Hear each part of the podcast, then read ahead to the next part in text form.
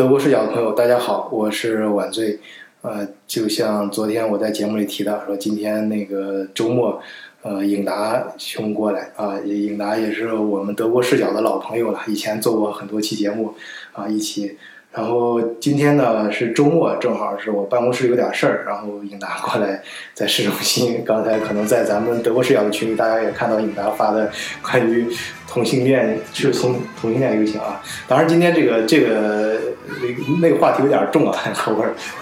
大家可以自己在私下里去讨论。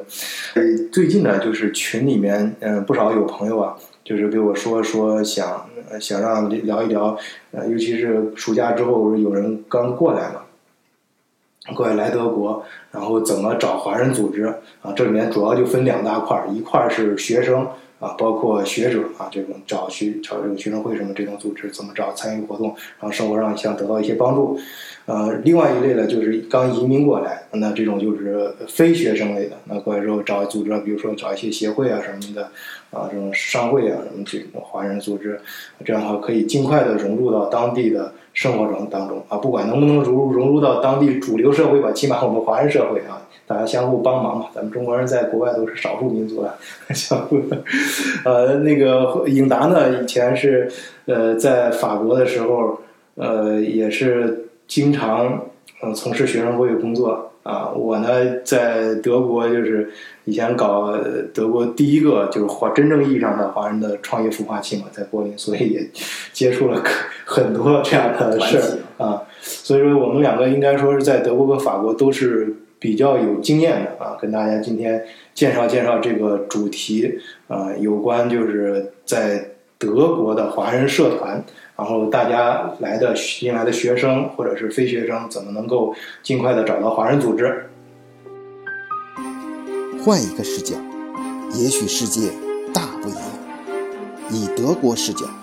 晚醉为你评说天下事。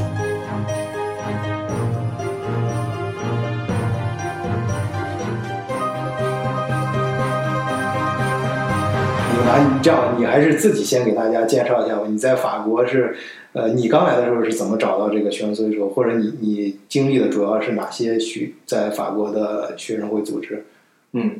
好的，我到我在法国到法国是零五年到法国，所以呃，而且到了第二年零六年我就开始加入这一些社团组织。那么一开始是学生的身份，所以的话就先从这个学联开始。所以如果是学生朋友的话，就是很简单了。这个每一个国家都会有一个这个使馆，下面会设教育处，对吧？教育处就只管的这个学生学者联谊会。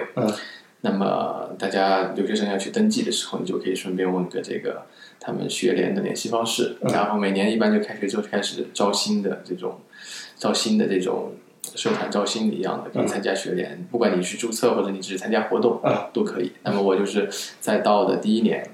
零零五年到达零六年，我就加入了社团，那么去参加不同的你感兴趣的活动，有人想参加外联，有人参加体育，嗯那么之后就开始这个从参加活动到组织活动，嗯然后。巴黎的话又是比较这个华人比较集中，对我听说巴黎那边华人有四五十万啊，三十多万肯定是有的，是对，整个德国才有十几万华人，对对对，汉堡可能就一两万啊，汉汉堡还算是比较多的 啊，那是跟没法跟巴黎比。学生一般每个国家都有学什么学生学者联合会这种啊，你是法国的这个组织，呃，你你我记得你是也是当过主席是吧？呃，没有，我当时是巴黎学院副主席。啊，巴黎学院，巴黎学院副主席，然后就是也是主要就是做很多做一些活动，因为那边的这个社团做的时间比较长了。这个巴黎学联应该是在欧洲都算成立最早的之一吧？对，这个，但大家像那个，我稍微插一嘴啊，就是 大家不要今天那个颖达穿的是有一点呃度假的感觉，是因为明天颖达就要去度度度假了，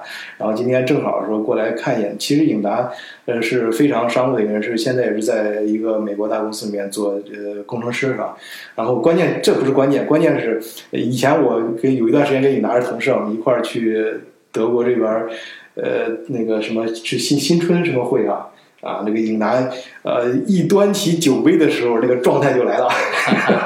然后我一看，尹达肯定是见过世面的人，然后是而且真的是很善于呃这种社交场合呀，相互介绍啊，相互去谈一些事情啊，那个那个形象啊什么，非常好。啊，今今天不过很可惜，今天啊，不过也不可惜啊，今天穿这个跟大家要聊轻松一些啊。主要是前面参加了一场活动，然后赶过来，啊，不是那个游行啊。没关系，我不告诉你老婆。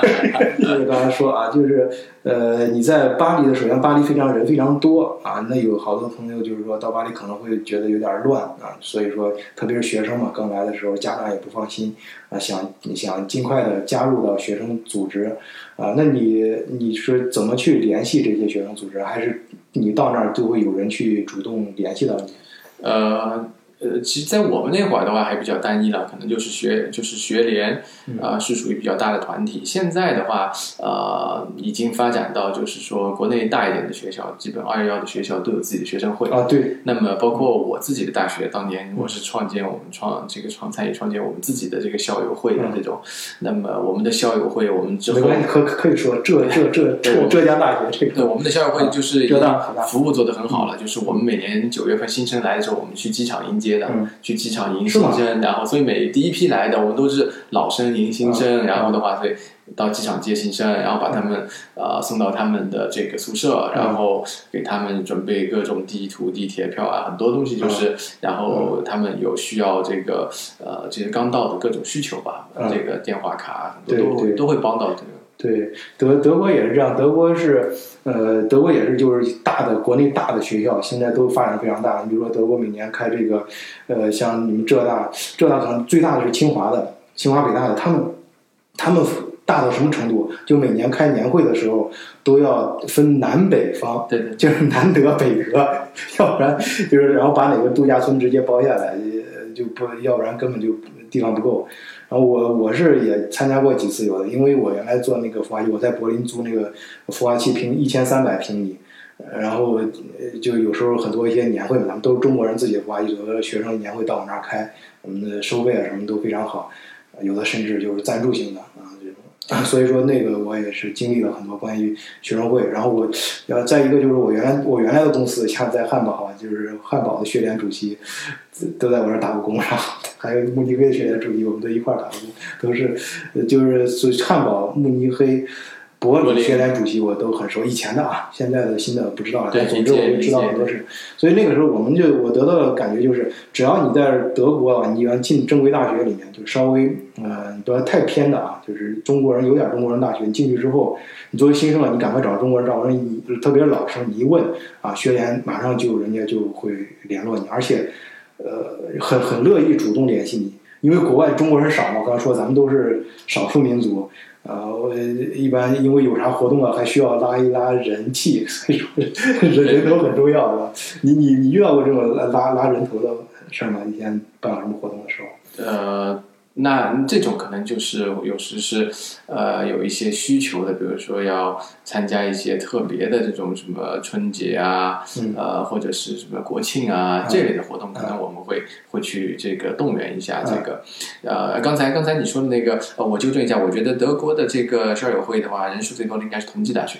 同济的啊，对对对，德国是同济大，学最多。统计那个，然后法国的话嗯。是那个武汉那边的大学人比较多，也就是一个是华中科技大学、嗯。武汉大学，因为法武汉和法国的交流特别多，嗯。然后这两个校友会人数众多，然后下来的话，也就是就是传统的这个这些二幺幺大学都还是有比较强大的这个校友会势力，而且校友会还有个好处就是学联的话，大家很可能是要到了这边以后才开始参加，嗯。因为他们在国内很少去搞组织，嗯。但是校友会的话，因为他们国内有更庞大的、更组织的更好的，所以的话，很多在校学生他们是在国内大四出国前就已经在加入了我们的群，哦然后的话再跟这边的学长学姐请教，从他租房子，然后换钱，各种信息已经准备好了，一过来就有人接他了，所以的话已经传那。那那就是说，可不可以这样理解？就是现在呃每个大学的那些国外的这些学联组织，就是类似于一个公益性免费的中介机构了啊，就中介办的事儿，他基本上也都都都能帮你办了。对，就是一个应该可以算一个可靠的信息平台。啊，对，然后大家再加上又有这份校友的这种，呃，起码是一个信任的吧，起码有一个信任信任的这个维度。所以的话，呃，这个包括我自己的这个经历，法国当年校友会我是创办者之一啊，哦我是创办法国校友会，但事情是。事情，呃但是我也是我们我我我这自己也是受益人嗯。我三年三年那个三年前我从法国搬到德国的时候嗯，那我也是很快就找到了我们德国的校友组织。啊然后这个呃包括我第一次来德国找房的时候，还是这边一个呃，你你你也认识我那个学妹叫嫣然那个学妹，她当时来在这个汉堡，我第一个过来见她就是她。是吧？对，然后就是说，然后过来，当时人生地不熟的要找房子啊，就是在咱们原来那个对对对，那那那个小那个小女孩很好，那个小女孩，对，她是我的学妹，她她是我学妹。呃，那我们这样，我们旅店像呃，你们像学联啊，你你我们就是全年来说最重要的哪些常规性的活动都有？呃，像比较成熟的这个学联的话，每年从春节联欢晚会，嗯这个是所有基本大的城市都会有的，因为这个使馆也会这个协助。然后呃，从春节晚会，然后的话，呃，夏天的话就会按照当地的一些这种习惯，要么组织烧烤啊，啊组织这个呃这个去去去外面就是公园这种嗯的活动。然后之后的话，接下来就是到九月份新生来了会迎新，嗯呃，然后的话，国庆一般也会有个活动。嗯国庆一般经常会国庆和中秋。嗯，然后到到到秋天了，然后对，再往后我们我们之前在巴黎的时候，经常就是因为呃国庆，然后跟中秋一起庆，然后经常都是围绕着，要么就是在塞纳河边啊，要么在塞纳河上乘船啊这类，然后大家一起赏月，嗯。然后过节。呃，这听起来法国的生活更丰富啊！德国，德国上次雨达跟我一块儿去德国使馆，呃，不，这这里边有有有有有使馆的朋友在听咱们节目，是这样，就是呃。都不错，都不错啊，各有特色，各有特色。得罪人的事咱别说了，也确实使馆有些老师很不错，也帮我了很多。啊，也是我们我们在这儿以前也是做学员，呃，就我那时候是属于是商业机构，然后学联是到我这儿来用我的地盘儿，是以像刚才说的是学呃学联这些，这这些是每个基本上大的城市都会有，啊，在德国是大城市都有，而且是嗯都跟中国有紧密联系的，而且都比较正规，起码它都是呃有嗯。使馆有备案，而且有背书的，就是他不是说是社会上什么人都可以嗯过来当这个学员主席的，这个学生会里面办公起码都是经过筛选的啊，正儿八经的。所以说大家到每个大的城市呢，就如果你是学生的话啊，这这相比相对来说，这个公信度还是比较大的。啊，你要遇到有些人个人性格缺陷，那是另外一回事儿啊。对，对于正正正儿八经的信息是没没问题的。嗯，那么对于不是学生的呢，我想主要就是参加一些什么协会了。对，这这个那巴黎因为华人多嘛，也是这个哎，这样这个我来核对一下，你看巴黎法国是不是啊？肯定有计算机协会啊，这种就是你你就看你你对什么行业感兴趣啊，你就找这些协会是肯定有的。计算机协会就现在最热门的什么呃，一般几大学科的什么化工、材料是吧？这这个呃机械呃，然后是电子啊，电子什么这种，就是几大学科，你大学里面经常见到的学科，这些都是供那些，一个是你上学的人可以参加这些协会，你是这个专业的；另外你在社会上从事相关工作的也可以参加这些协会，啊，而且这些协会呢，基本上都是非盈利性组织，对啊都是都是行业内的，都是啊行业内的。而且而且这协会现在好像也那国家也会统一给呃引引导一下，引导一下，也对这个在呃，在在德国是这样的，这这个我不能在节目里面说太多，因为我不知道什么该说什么不该说。但是大家可以相信，肯定是就是我可以给大家说，就是这些协会都是呃经过呃官方引导的，就是比较呃可信度相对来说比较高的。对，应该不说会员的这个层次和这个呃嗯。平均水平都还是基本上是在海外的这个这个行业里面已经有工作经验的、嗯。立足了的这个华人。嗯，对，啊，这样，咱们那个德国视角还是大家都比较喜欢听故事，让你让咱们一人说一个吧，你你咱们你先说一个你经历过的比较有意思的活动，或者你组织的或者参加的。呃，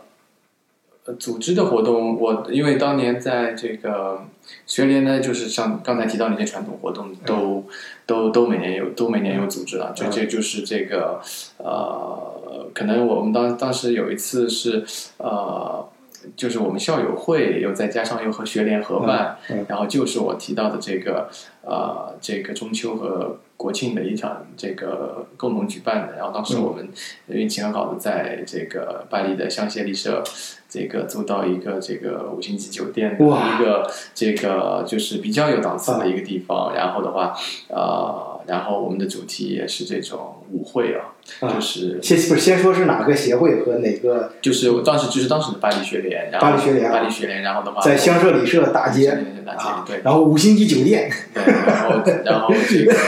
然后这个主要的这个几大有名的校友会，嗯然后呃，那么这个节目，然后然后我们就是像晚会一样的有一些嗯这些学生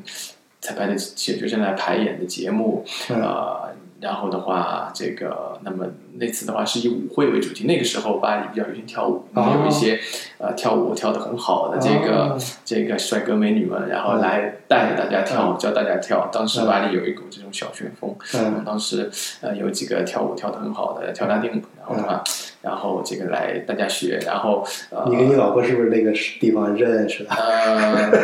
对我也我也不避讳的是这个，哦真的是？这个不是那一次活动，但是说我跟我跟我老婆也是通也是在有学联的这个春节的那个春节的那啊个一个联联欢会上认识的，就是所以就是我觉得学联的这个学学联名字就叫做学生学者联谊会，啊，其实呢它主要的作用就是联谊，呃，对所。以单身的朋友呢可以多去去。哎 哎，是是，哎，这这个这个真的，这个有群里面有家长问我，就好多问，就是因为有些家长他是很不希望，特别是女生的家长，很不希望自己的女儿找老外。呃，不，咱们不这个讨这个这一集咱们不讨论什么原因啊，可以跨国婚姻这个我们可以以后专门找一期来说。但是他很喜欢找中国人，那找中国人找这个靠谱的嘛，那你首先你要多认识多一点嘛，你才可以选嘛。你要只认识一两个，你没法选。那这种场合就不错，参加学联，经常参加学联的活动，而且在这里面，在活动里面，往往每个人都会有表现，你可以通过别人的行为表现，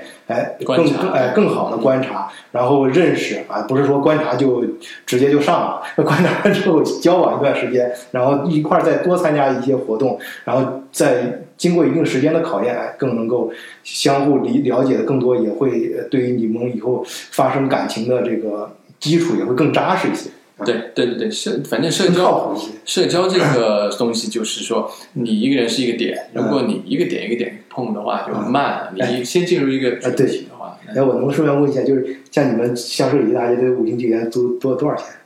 呃不便宜嗯，但是的话，呃，我们做这个活动也有另外一方面有意思，嗯就是说，就是像做一个 project 一样的嗯，那么我们这个 financement。我们要去找很多的赞助商，哦所以的话，像我们这种比较大的社团，然后那么那么一般也会有一些传统的这些赞助商，嗯那你就拉一遍所有的嗯做旅游的，嗯然后然后再开餐馆的，对对然后就这两类这这套路是吧？然后加上加上大使馆也会给一点支嗯持，那么的话，所以的话，其实费用不是问题。嗯然后如果反正你们够花了。能能完全没问题。呃，你能方便说多少钱吗？我也我也可想知道那个场地费多少钱。呃五星酒店呃，五星级酒店，我们的那个场地费呃七到八千欧吧，七七千到八千欧。对，但是只是那只是几个小时的时间。哦，还还还是那个相对来说已经蛮便宜了，就是人家给你已经是优惠价格对对了。，但是就是它有很多很多细节，比如说吃的喝的是我们自己订了送过去的，它只是给我们一个布置一个场地，嗯然后包括什么椅子啊什么这个还要租，就是很多下面这些细节，所以的话组织活动等就是也还是比较费心的一件事。啊，对对，确实很很复杂。因为我嗯一般，嗯，像对大家，首先是像中国人每年，比如说呃，还一个是像你说这种呃学生学生联合会，然后我我我我们讲，我想说一个是稍微商商业一点的，像每个大城市，特别是在德国，你我相信在你像至少在柏林、汉堡，呃，在慕尼黑、法兰克福这种都有中国周。啊，就是周就是一个礼拜，一个周就就这一周就是中国节啊，然后呃会有专门的组组织的人员，有可能有的是协会，有的是像我汉堡，我有个兄兄弟，原来也是在我公司打工，然后现在他自己出去成成立这种公司，那哥们儿现在发展很厉害，哪天我把他找过来一块儿做节目，他现在红白喜事全都接，主主持吗？啊，不是就接这个事儿，就帮你办这事儿，就是有的白事儿也接。有白事儿了，然后红事儿这都不用说了，然后包括有什么呃，国内有些那个搞艺术什么想出来办这办展的，他都做。像这种中国节他都很熟了，每年他必做。呃，这种啊都是可以拉拉拉赞助的，还有华人，所以因为因为他那好多一些对于一些餐馆啊，对于一些嗯旅行社旅行社呀、他要做华人的生意，这是一个很好的露出机会，因为这种活动来的都是华人嘛。啊，他这这赞助一下，问题不大，一般都有赞助机票、赞助车吃，啊，这种都奖啊，对对，都不错，抽抽奖啊，一般都有这个环节。啊，那个我印象最深刻的其实是一次什么呃活动呢？是有一次是在跟你一个正好是呃两个风格的，你那个是高大上的啊，在这个香舍里士大街啊，这个一听大家都很很很 luxus。然后我那边的我那是在南德。就是在就是现在这不是咱们群里不是有这段时间自由行的最长的一条路法兰克福下来，然后直接往南边开，冲着朝朝瑞士那个方向开，中中间路过那个 Schwarzwald，就是那个黑森林黑森林，哎，黑森林里面有一个非常漂亮的一个小镇，哎，那里面有个度假村，但是那个 hotel 呢是属于是呃这种怎么说呢是。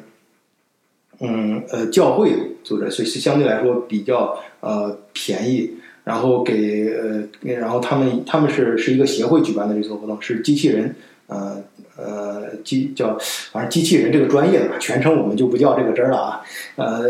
也也我相信也有听听众，咱们有听友是在这个协会里的。呃，这然后呃那次就给我感觉就非常好，就是一般每一个协会都有年会，他那个对他一年就是来找夏天就是比较好的季节，当然不能嗯一般呃夏天都都有时候会太热，但是开到那儿的时候，在那个镇上就小镇上，在山里面小镇上就很凉快，我们的嗯。主题主题啊，有每个人就跟做报告一样，每个人会上去做报告，然后讲一讲你感兴趣的机关于机器人方面的一些话题，然后大家相互讨论讨论。然后到晚上呢，我们会到地下室，在 lunch 里面再组织这种小型的一些讨论会什么的啊，一边喝着一边去讨论讨论，这个就气氛很好，啊，很舒服啊。我我那次呢，我去是。我是半呃是就是加引号的受受邀方，为什么呢？因为呃我那时候是代表创业搞创业孵化器嘛，我是赞助商之一。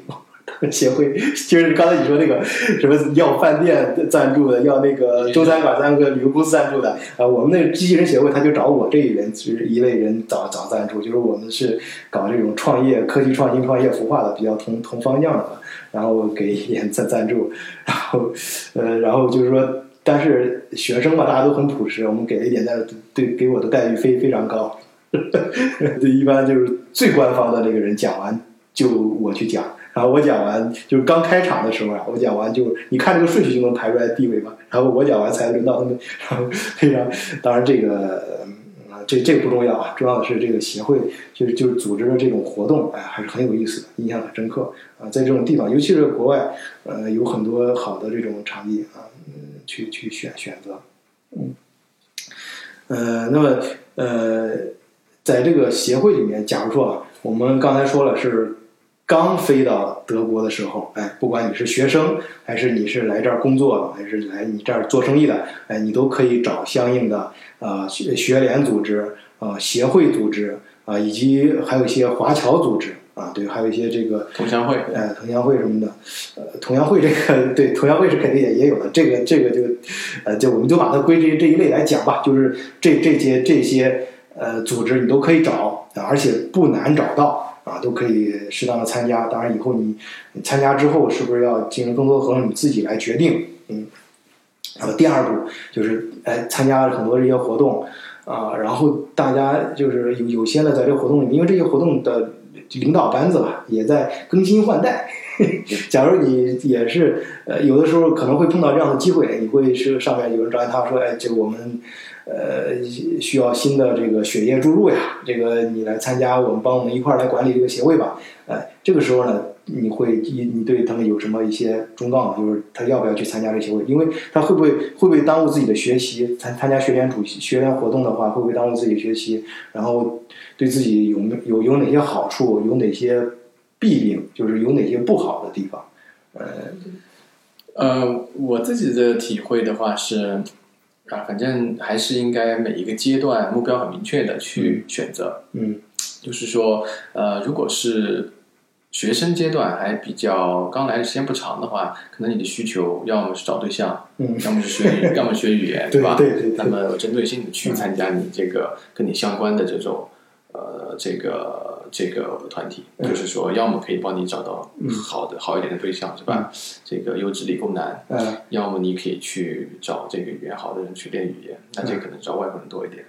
然后之后可能等你呃快到毕业的时候的话，大家开始愁的又是找实习、找工作之类的。嗯。那么这个时候，可能你更需要的去是去找这个啊、你的校友会啊，嗯。或者是说你所在那个行业的协会，这样的话可能比较容易的就直接有一些实习的 offer，、嗯。然后工作的机会啊，工作信息，是吧？对。然后，如果你选择的是比如说经商啊，嗯。呃，这个这个找一些社会上的机会的话，那么你肯定应该去对接一些商会，嗯然后和这个专业社团，对吧？嗯。你你如果是比如说你要去呃开餐馆，你要去开办公室，嗯。啊、然后这个问问法律啊、公司相关的信息，那么你就进这种专业的社团和这个这个呃这个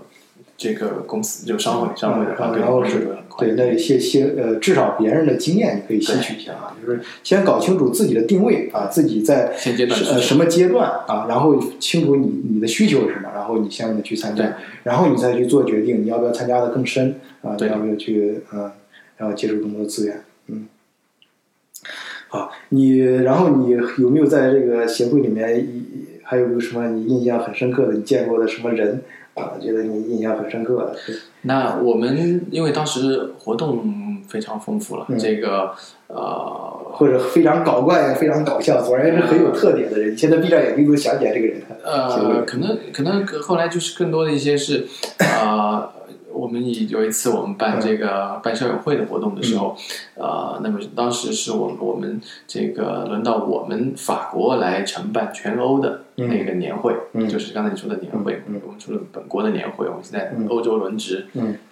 搞全欧的年会，嗯那么当时我们请嘉宾。然后我们给我们巴黎本地一些有名的这个学校一发邀请，嗯。结果我们请到了很多有名的校长，包哦括诺贝尔得奖，哦，还有诺贝尔来参加我们的这个论坛。嗯我们自己搞一个这个这个跟这个教育科学相关的论坛，嗯。然后来了很多这种嗯。呃巴黎本地高校的这个领导，嗯。啊这个科研界的一些权威，嗯。然后就是说呃国的，然后这个全欧的校友又过来，国内的校友有过来，然后当时活动做了以后，大家反响都说这个水平很好，这嗯个很有收获。嗯。很有收获，就是呃，我我我在这边的做这个活动的感觉就是，可能呃呃这边跟国内有一点不同是，这边的这个特别请老外，嗯请老外很比较容易请，就是你只要是一个正式的团体，一场有意思的活动，嗯那么你可以向所有有名的这种专家去，嗯只要他嗯他们有有时间时间，嗯。然后他觉得你这个话题他感兴趣，啊那么他就过来跟你分享。哦对对你可以去找诺贝尔奖、菲尔兹奖，呃，这些领域的这个，当然对，这他们是程度很满，他们是对，说说到这儿，必须跟大家说一下，这是我自己亲身经历的啊，一个，因为搞得我当时这这件事说起来很，呃，就是也是让我很尴尬的一件事情。就当时是国内一个厂家，就是想请这边一个专家学者，然后我去找一个小兄弟说帮他们做翻译啊什么的，帮他们去去找这个人，然后找了之后，关键是你看国内找了之后，人家那个专家本来人家是非常诚意的，就说，哎，他开始过他那个行业，就是他那个厂、他那公司做的这个东西啊，啊，他要有一个技术方面感兴趣的东西，跟人家想交流啊，因为他要他当时是也是呃他们当地的一个类似这样的一个什么论坛什么的。本来人家那个是呃非常就是说，人家德国那个专家是很认真的，啊，这名专家，然后呃就是也正在交流过程中，然后最后他不知道怎么回事，那中国那边呢，就是是想省这个中间这些钱呢，还是怎么回事？反正最后就说你去就给我那个小兄弟说啊，说你去跟他说，就是说我们再多给他点钱，但是呢，不要呃只用他的名，他人不用来。了。哎，嗓音不好，就是他就是再多给他点钱，然后他说他人人不用来了，然后呃我们就是要用他的名，然后让他的名字呀，他再给我多给点信息，然后我们把他的名字什么的放在这个网页上，哎，就是出去这个做宣传的时候，我们可以对外做做做宣传啊，然后再给我们一点什么呃输入一些信息，哇，他这个。然后那个小兄弟也是很实在的一个人，我记得一个那我找的小兄弟人不错，很靠谱嘛。然后他就刚来，也没什么经验，就这样直接就给人家说了。因为作为中国人对中国人这个很容易理解，你一说他就懂了。然后那小兄弟真的就这样给人家那个教授说了，那教授也是一听就懂了。但是人家懂了之后，那个反应就是就说两句话：第一，我做这事情不是为了钱；第二，以后你再也不要联系我了，这辈子都不要再联系我了。咵，电话就挂了。对他这个做法就比较不专业了。啊。一般你要是大牌一点的教授嗯。或者专家的话，你联系的可能你一般可能联系到联系到他的助手或者是他的这个助理和这个秘书啊，那么他肯定就是要审核你这个活你这个组织的性质、活动的性质和主题，他也会给你约法三章啊。从宣传的角度，然后包括最终最终的报道，可能要先发给他审稿，才能够这个见到外面，甚至有有的他就不愿意宣传的，所以对，大家大家要切记啊，这个东西就是说，呃，商业行为可以理解，但是切记跟呃欧洲的学者打交道的时候，他们真的很讨厌。非常注重这个内容。哎，就咱们节目德国视角节目经常强调质感，就是一定要有内容，不，你不要最不能容忍的就是欺骗。再一个，对信息保护是分级是非常非常在乎的这件事情，而且他真的就是，当然这话可能是国内听友也不信了，觉得我们在装 装叉一样，就是呃，嗯真的我感觉到，真的这边的很多学者教授不是把钱放在第一位，对啊，那有的那国内可能有些喜欢抬杠的杠精说，那是因为你钱给的不够。咱这个咱这个不讨论啊，不反正我们的感觉就真的是，呃嗯，真的不是把钱放在第一位，就像你刚才说的，有些可能很大牌的，他他觉得这件事有意义，不要钱他也来，啊，这这这这是可这是可能的，所以这这边我也顺便说一下，这个有有一些家长就问我这个申请学校什么的，就就是你的孩子如果想来德国上学或者想去法国上学啊，想去读研究生，嗯，最好的方法不要通过中介，就是你自己真诚的去给教授、呃跟学校写信联系人家一般都会回答你，然后你也真诚的去申请，告诉他你的状况，你想达到的预期，然后这种在这个过程中，然后一步步的办过来，这是最好的。我个人认为这是最符合欧洲风格。对，如果是国内嗯排名靠前一点的大学的话，基本上都有比较成熟的项目了。嗯，就，是你你你到这边跟你们国内跟这边差不多水平的大学的这种嗯已经合办了很多年的项目，这些项目的话就是比较成熟，嗯就只用按部就班的去跟着参加就可以了，这个完全没有必要做中介。嗯，好，行，那今天我们就暂时聊到这里吧，这个话题啊，大家要有什么问题的话，可以直接咱们有有有有管频道了啊，大家可以在我们的 YouTube 下方直接留言，然后也当然也更欢迎加入我们的社区啊，呃，那个到到我们的群里面去跟大家跟天南海北五湖四海啊。呃，这个全球各地的小朋友啊，一起或者我小伙伴啊，一起来讨论啊，一起一起来获得一些你想你需要的啊，特别是跟德国、法国、欧洲有关的这些资讯啊。好，谢谢大家，再见。